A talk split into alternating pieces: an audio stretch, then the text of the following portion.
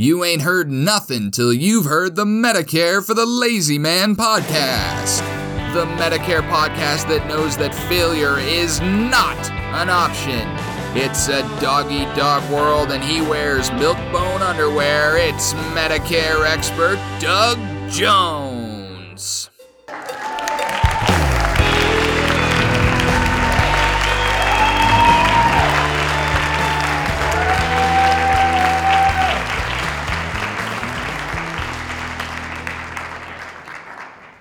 Hello, everybody. Welcome to another thrill-packed episode of the Medicare for the Lazy Man podcast.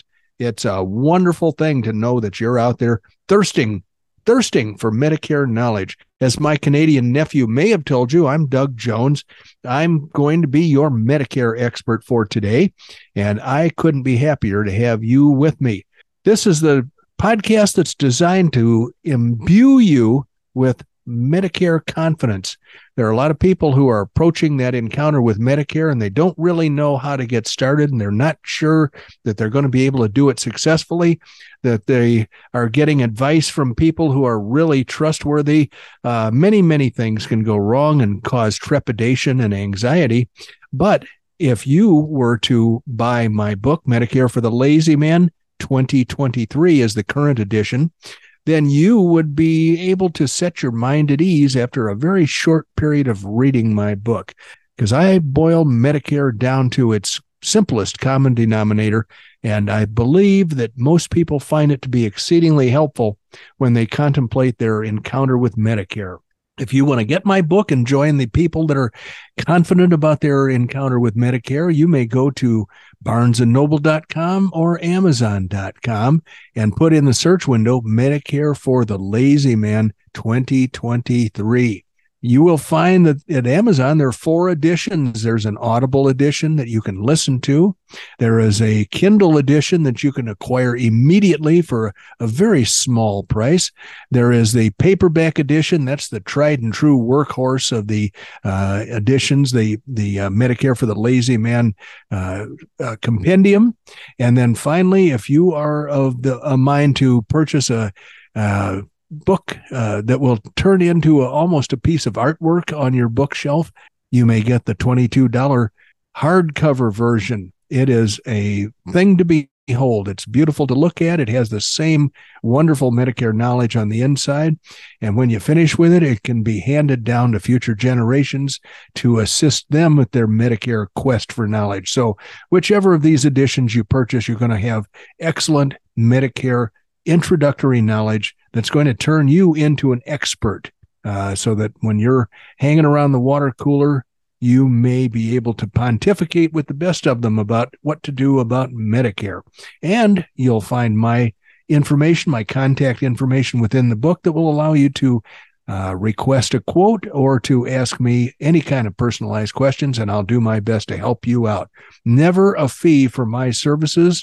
Only the insurance companies pay me, and they only pay me if you decide to purchase one of the insurance products that I recommend. So come on over to Amazon.com or BarnesandNoble.com and buy Medicare for the Lazy Man 2023. Speaking of lazy men, I'm right now greeted by Randy Carson, who is the laziest of the successful entrepreneurs, that is a podcast engineer, or maybe the most energetic of the unsuccessful. No, he's successful. So he would be, I would think, fit right in with the lazy man modus operandi that we try to espouse here. Randy, it's a pleasure to see you again today. Thanks for joining us. Well, thank you. As always, it's clear I enjoy being seen. Mm-hmm. So anyway, long story short is, guess what I've got cooked up for you again? Is it something that's going to make me look incredibly stupid? No, I don't think so. Well, we'll see. I don't play the guessing games well. I wind up speculating and then I wind up in left field. So let's. You're actually a lot closer. You're a lot closer than I ever think you're going to be. But yeah, we've got another episode of Stump the Insurance Expert. Oh boy. Oh boy. Oh boy. Oh boy. And the ones that we are using for the time being are based on stupid laws on the books in various states of the union. And I missed a state on the way in So I'm going to go back and pick it up, and I'm going to tell you what state it is, and I'm going to let you guess. I'm going to give you a few other little tiny hints around the topic. I need Alabama. Hints. Alabama. Yeah. Yep. Okay. It's against the law in Alabama to dress up as something. Oh. And I would like you to tell me, if that's the case, what is it they are not allowed to dress up as? Okay. And it's actually in effect year round. It's not just something for Halloween, example. It's absolutely illegal year round to dress up like this in Alabama. Well, now I've got to think back to some of the other laws that we've encountered. It's illegal in Alaska to wake a sleeping bear in order to have a selfie, take a photograph with him. It is. It's illegal to let your donkey sleep in a bathtub in Arizona. It is. It's illegal to go noodling in Kansas. You cannot catch catfish by hand in Kansas. It is. That's probably because they resent their Oklahoma neighbors for having all the noodling fun.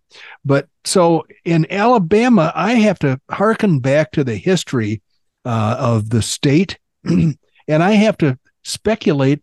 Now, I know that the Ku Klux Klan was originally formed in Tennessee, Pulaski County, Tennessee. And I know that because I got a speeding ticket there. So for some reason, getting a speeding ticket in Pulaski County, Tennessee, made me an expert in Pulaski County history. I don't know how that happened.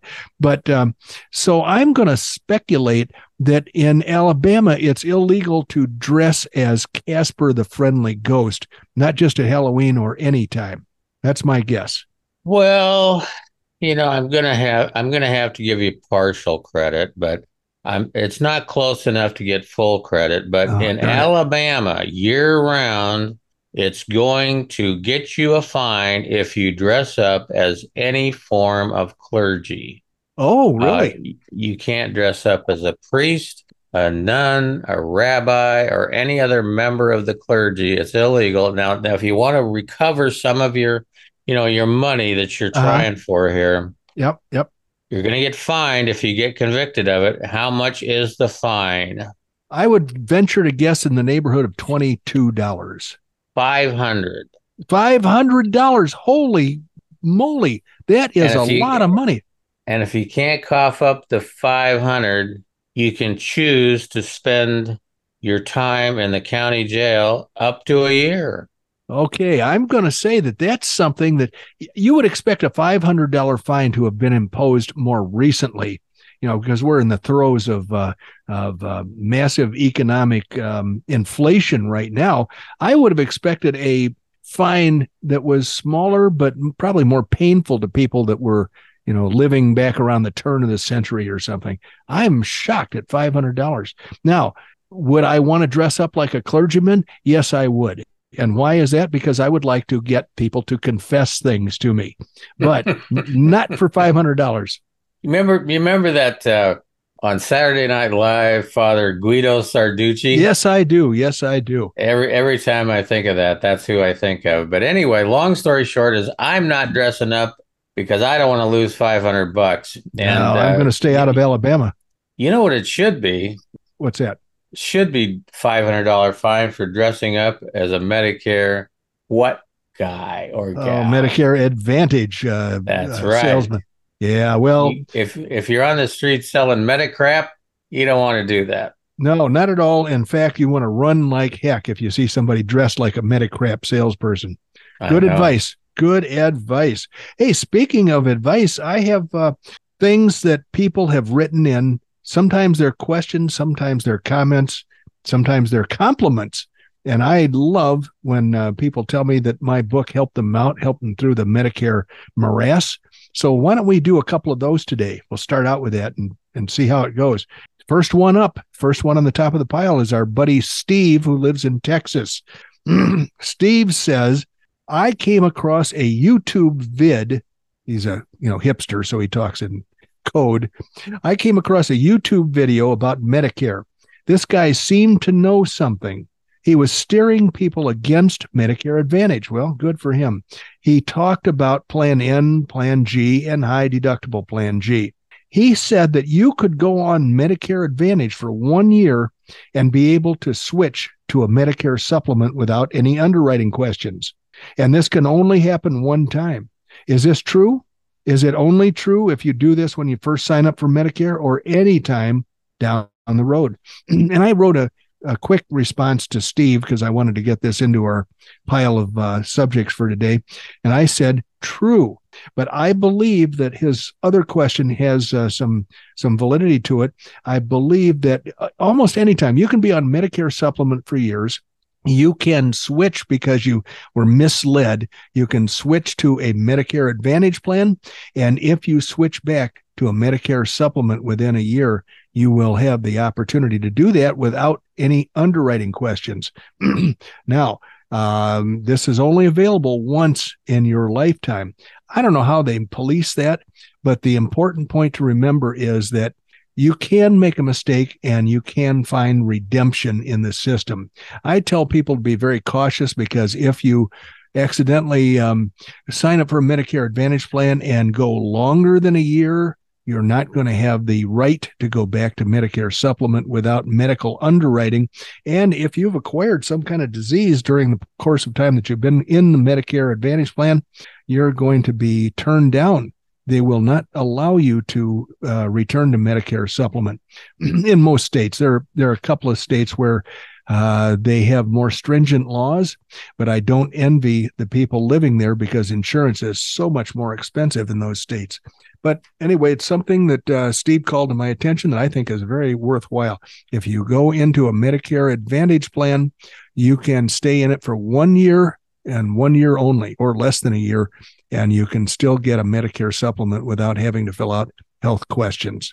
Here is a gentleman named Jack, and he was a guy who takes some prescription medication, and his wife takes some prescription medication. And so, like I do every year with many of my clients, including the audience of Medicare for the Lazy Man podcast, I taught Jack how to use the government database in order to find the least costly drug plan for him and for his wife. And he is one of these people who thought, oh, God, this is not going to be good. I don't want, why can't somebody else do it for me? And when he tried it himself, he found it to be kind of fascinating, and he actually started to enjoy the process. So he sent me a little report recently. He said, hi, Douglas. Happy open enrollment period. I'm sure that this time of year can be a little crazy for you. And boy, is he right. I am struggling to catch up with the people that have asked me for Medicare supplement quotes. I am struggling to do that. And it's the demand for my services is so intense that I'm falling farther and farther behind. So please be patient, people. I'm doing my best. Anyway, thanks so much for your help getting Karen set up with Medicare. She's picked up some prescriptions with no problem, so all is working well for her thanks to you. She signed up for a Cigna prescription plan that had high premiums, $70 a month, and low cost for her migraine drug, only $45, which was great. However, next year, it looks like the best option for her, this would be 2024, the best option for her will be another Cigna plan that has low premiums, not sure, but around $20 to $30, but higher costs per month. It will basically end up costing nearly the same. Now, he learned this from going to Medicare.gov and putting in his, let's say, oh, I know what it is, Medicare.gov/plan-compare. And when you get there, you put in your zip code. You indicate that you want a Part D drug plan. You indicate that you're not taking any sort of welfare or special assistance with the cost of your insurance products. And then you indicate that you want to learn the cost of the drugs. And then you put in your drugs one by one. You indicate what drug you take. You might take 10 or 20 different drugs. That's okay. Put them in one at a time. It'll ask you to select the dosage and the frequency that you have that prescription filled. And then you indicate which pharmacies you prefer to deal with. When you have selected the pharmacies that you want to deal with, you hit the button and up pop the three cheapest drug plans. There are probably 20 to 25 drug plans in almost every area of the U.S., but it'll show you the three least expensive drug plans.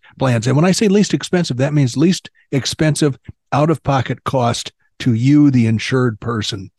So that cost would include the monthly premium of the plan plus the projected co-pays for the drugs that you take at the pharmacies where you expect to fill those prescriptions. And always available is the mail order option. If you select the mail order as one of your pharmacy options, then it will calculate what the cost to you is going to be if you use that plan's mail order option. So anyway, Jack says, my situation is somewhat different. I've been on a Clearspring plan this year. Next year's cheapest plan is a Mutual of Omaha plan. However, the second cheapest is also Cigna. And if I get my most expensive drug at CVS and my other two prescriptions at either Walgreens or Walmart, that'll be free for those prescriptions, then it will cost me even less. I plan to try doing this in 2024 to see how it works out. And I think that's going to be fun for him to figure this out. So bottom line, we'll both be changing our Part D plans, and we'll end up with Cigna for each of us. I hope that is all is well with you. Thanks for all your help, Jack. So it was really good to hear that my instruction allowed Jack to carefully pick out the best plan for him and the best plan for his wife. And I have a lot of confidence that it's going to work out perfectly for him. Okay, here's a message that somebody left on the website. They went to the website instead of filling out the questionnaire wherein one would ask for quotes and they would give their dates of birth and some information like that. This person went to the chat and she put in a chat question, which then eventually was emailed to me. And her question is, hi, Doug. That's not her question. Her message starts out, hi, Doug, I loved your book. I was recommended to it by a friend who read it or who needs it, but wasn't seeing a 2024 edition. Have you stopped publishing the books? If so, what's the best way for my friend to benefit from your expertise? Thank you. And I said, well, thanks for those kind words about my book and for recommending it. I will publish the next edition, the 2024 edition, as soon as possible. But right now I am swamped with correspondence from people asking for help. So it may be a little while. The 2023 edition has all of the important elements. So I would suggest that as an excellent substitute. Thanks again.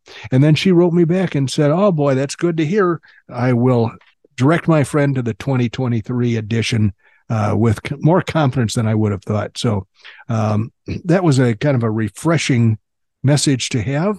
And now we have a doctor. This woman is a doctor. And she says, my name is Logan. I loved your book, Medicare for the Lazy Man. I have a question and I can't find the answer in Dr. Google. It's funny how all the doctors talk about Dr. Google. Most of them really hate Dr. Google. If you go to the doctor and ask for a diagnosis, then you probably already have Googled your symptoms and have a theory that Dr. Google presented. And doctors don't really like that at all. So they talk derisively about Dr. Google. But anyway, Logan says, my husband retired after 42 years at his government agency. So we both have federal Blue Cross Blue Shield for life. I just turned 66 and a half, so I signed up for my Social Security and I got Medicare Part A. I'm trying to figure out if I need or would benefit from a Medigap or Medicare supplement policy since I have two forms of insurance. We're moving in 2 weeks from Florida to Vermont to start our own franchise of American Family Care, Urgent Care. She said, I'm a doc. So we're not looking at retiring anytime soon. It sounds like Medigap policies are state by state, so I should probably wait until I get to Vermont. When we're there, though, we would love to take you up on your offer to use you as our agent. Many thanks, and she gave her name, Logan, MD. And so I responded to Logan. I said, hello, doctor. Thanks for the very kind words about my book. It would be my pleasure to assist you anytime the opportunity arises. I said, I can't speak with any authority about the medical insurance the government has provided you, but I can clear up a couple of things about Medigap or Medicare supplement plans. They are administered to a large extent by the states in which they are issued. But once you have purchased one, it is going to be good anywhere in the U.S. and possessions. Furthermore, it can never be terminated without your consent unless you fail to pay the premium when due. Now, the other factor in this discussion is that one cannot obtain a Medicare supplement plan without having both parts A and B of Medicare in place. And remember, she said that she already had Medicare Part A, and she wasn't really that excited about getting Part B because there's a monthly premium involved in Part B, and she already has the government life or government insurance for the rest of her life. So I said, if you intend to retain the Blue Cross Blue Shield coverage, then you likely will not want or need Part B of Medicare. So buying a plan to supplement Medicare would be out of the question. And then I said, I wish you luck in your new venture, and I stand ready to offer my opinion anytime you think it might be helpful. So she said, hello, Doug. Many thanks for your insights. That was all I needed to know. I really appreciate your help. I will pass your book along to those of my cohort floundering through these muddy waters. My older sister told me she spent nearly a year trying to figure out her best bet, but against my advice, she ended up getting some Medicare Advantage program. For years, I've queried case managers for my hospitalized patients, and they've unanimously recommended original Medicare rather than Medicare Advantage. People get pulled in by the bells and whistles of Medicare Advantage, but when they need something large, it isn't paid for. And then somehow her message, oh, here she goes. It was discombobulated here, but for years, I've thought of health insurance as an obvious case of conflict of interest as it exists. If one's business is how you make money, the business of health insurance is denying claims. The middleman is given funds and told to keep what he doesn't spend, hence are disastrously expensive, and then it stopped. I think maybe she got all worked up and, and then in a separate message, it's continued. Our disastrously expensive healthcare system. Now, with Medicare Advantage programs, middlemen are being given a patient share of Medicare funds and told to keep what they don't spend. It's intuitively a bad deal for patients, but I couldn't even explain it to my sister. I wish I had found your book when she needed it. At any rate, much appreciation for what you're trying to do. Myself, I was hoping COVID would crash the system enough to force a single-payer system on the U.S. Ooh, ouch, this is where the doctor and I part company. I do not wish a single-payer system on anyone, including the Canadians that are forced to live with a single-payer system. And I've got relatives in Canada. I know what a screwed-up mess the Canadian system is. So anyway, she was hoping for that for the U.S., and I think that's probably not what we want to see, Doctor. Until then, we all deal with enormous bureaucracy. This is our health insurance industry. Thanks for all you do. Best regards, Logan. So that was kind of a nice message until she got to that single-payer part. That gave me the heebie-jeebies. And finally, one last short article, and this is from AMAC. The Association of Mature American Citizens. I like these guys. They're the conservative version of ARP. I don't like ARP because they insist upon dealing with Medicare they market Medicare products from a company I'm not real happy with. And the other thing is that they're kind of a little on the opposite side of the political spectrum from me.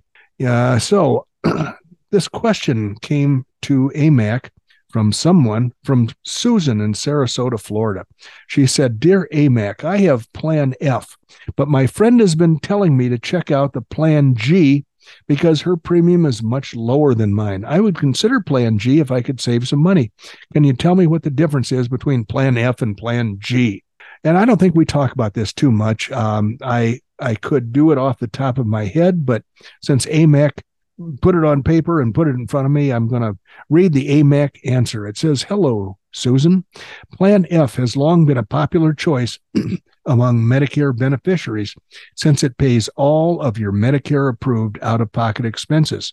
Therefore, many people are apprehensive about leaving their Plan F because the coverage is so robust. Although it is the most comprehensive option for those who can get on Plan F, there is another plan letter that you should consider, that's Plan G. Now, did you know there is only one difference between Plan F and Plan G? It's true.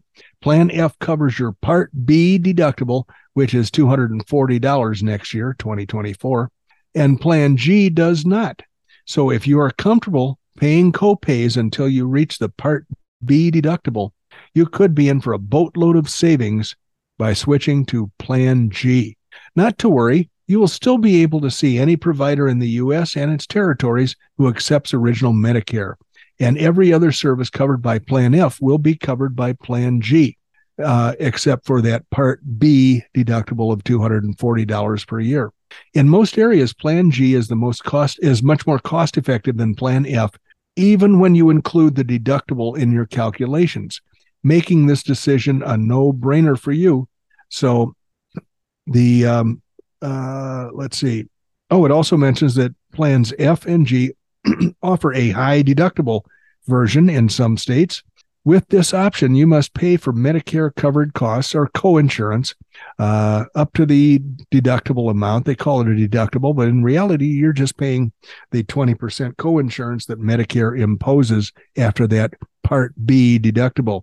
And then you will pay out a certain amount, but there is a limit, and your plan then goes to 100%, just like Plan G. So I always recommend that people consider the high deductible version, and it's really misnamed. It's not a high deductible at all. It just imposes some coinsurance on you for some of the expenses that you have. And if you have a major bad year of high medical expenses, there is a limit at which your plan turns into a 100% plan. So your losses are actually limited.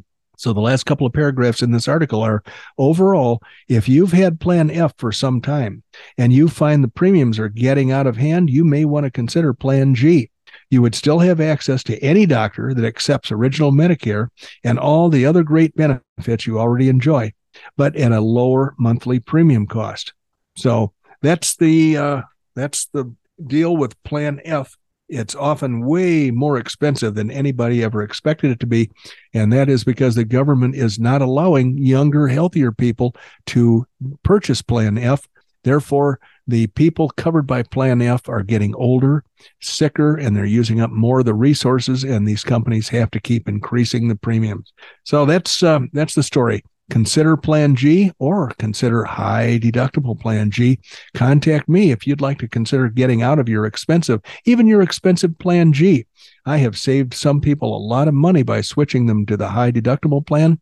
Very little extra risk, limited risk, and very enjoyable premium savings. So give me a call if you would like to consider changing from your high expensive plan to much more streamlined plan.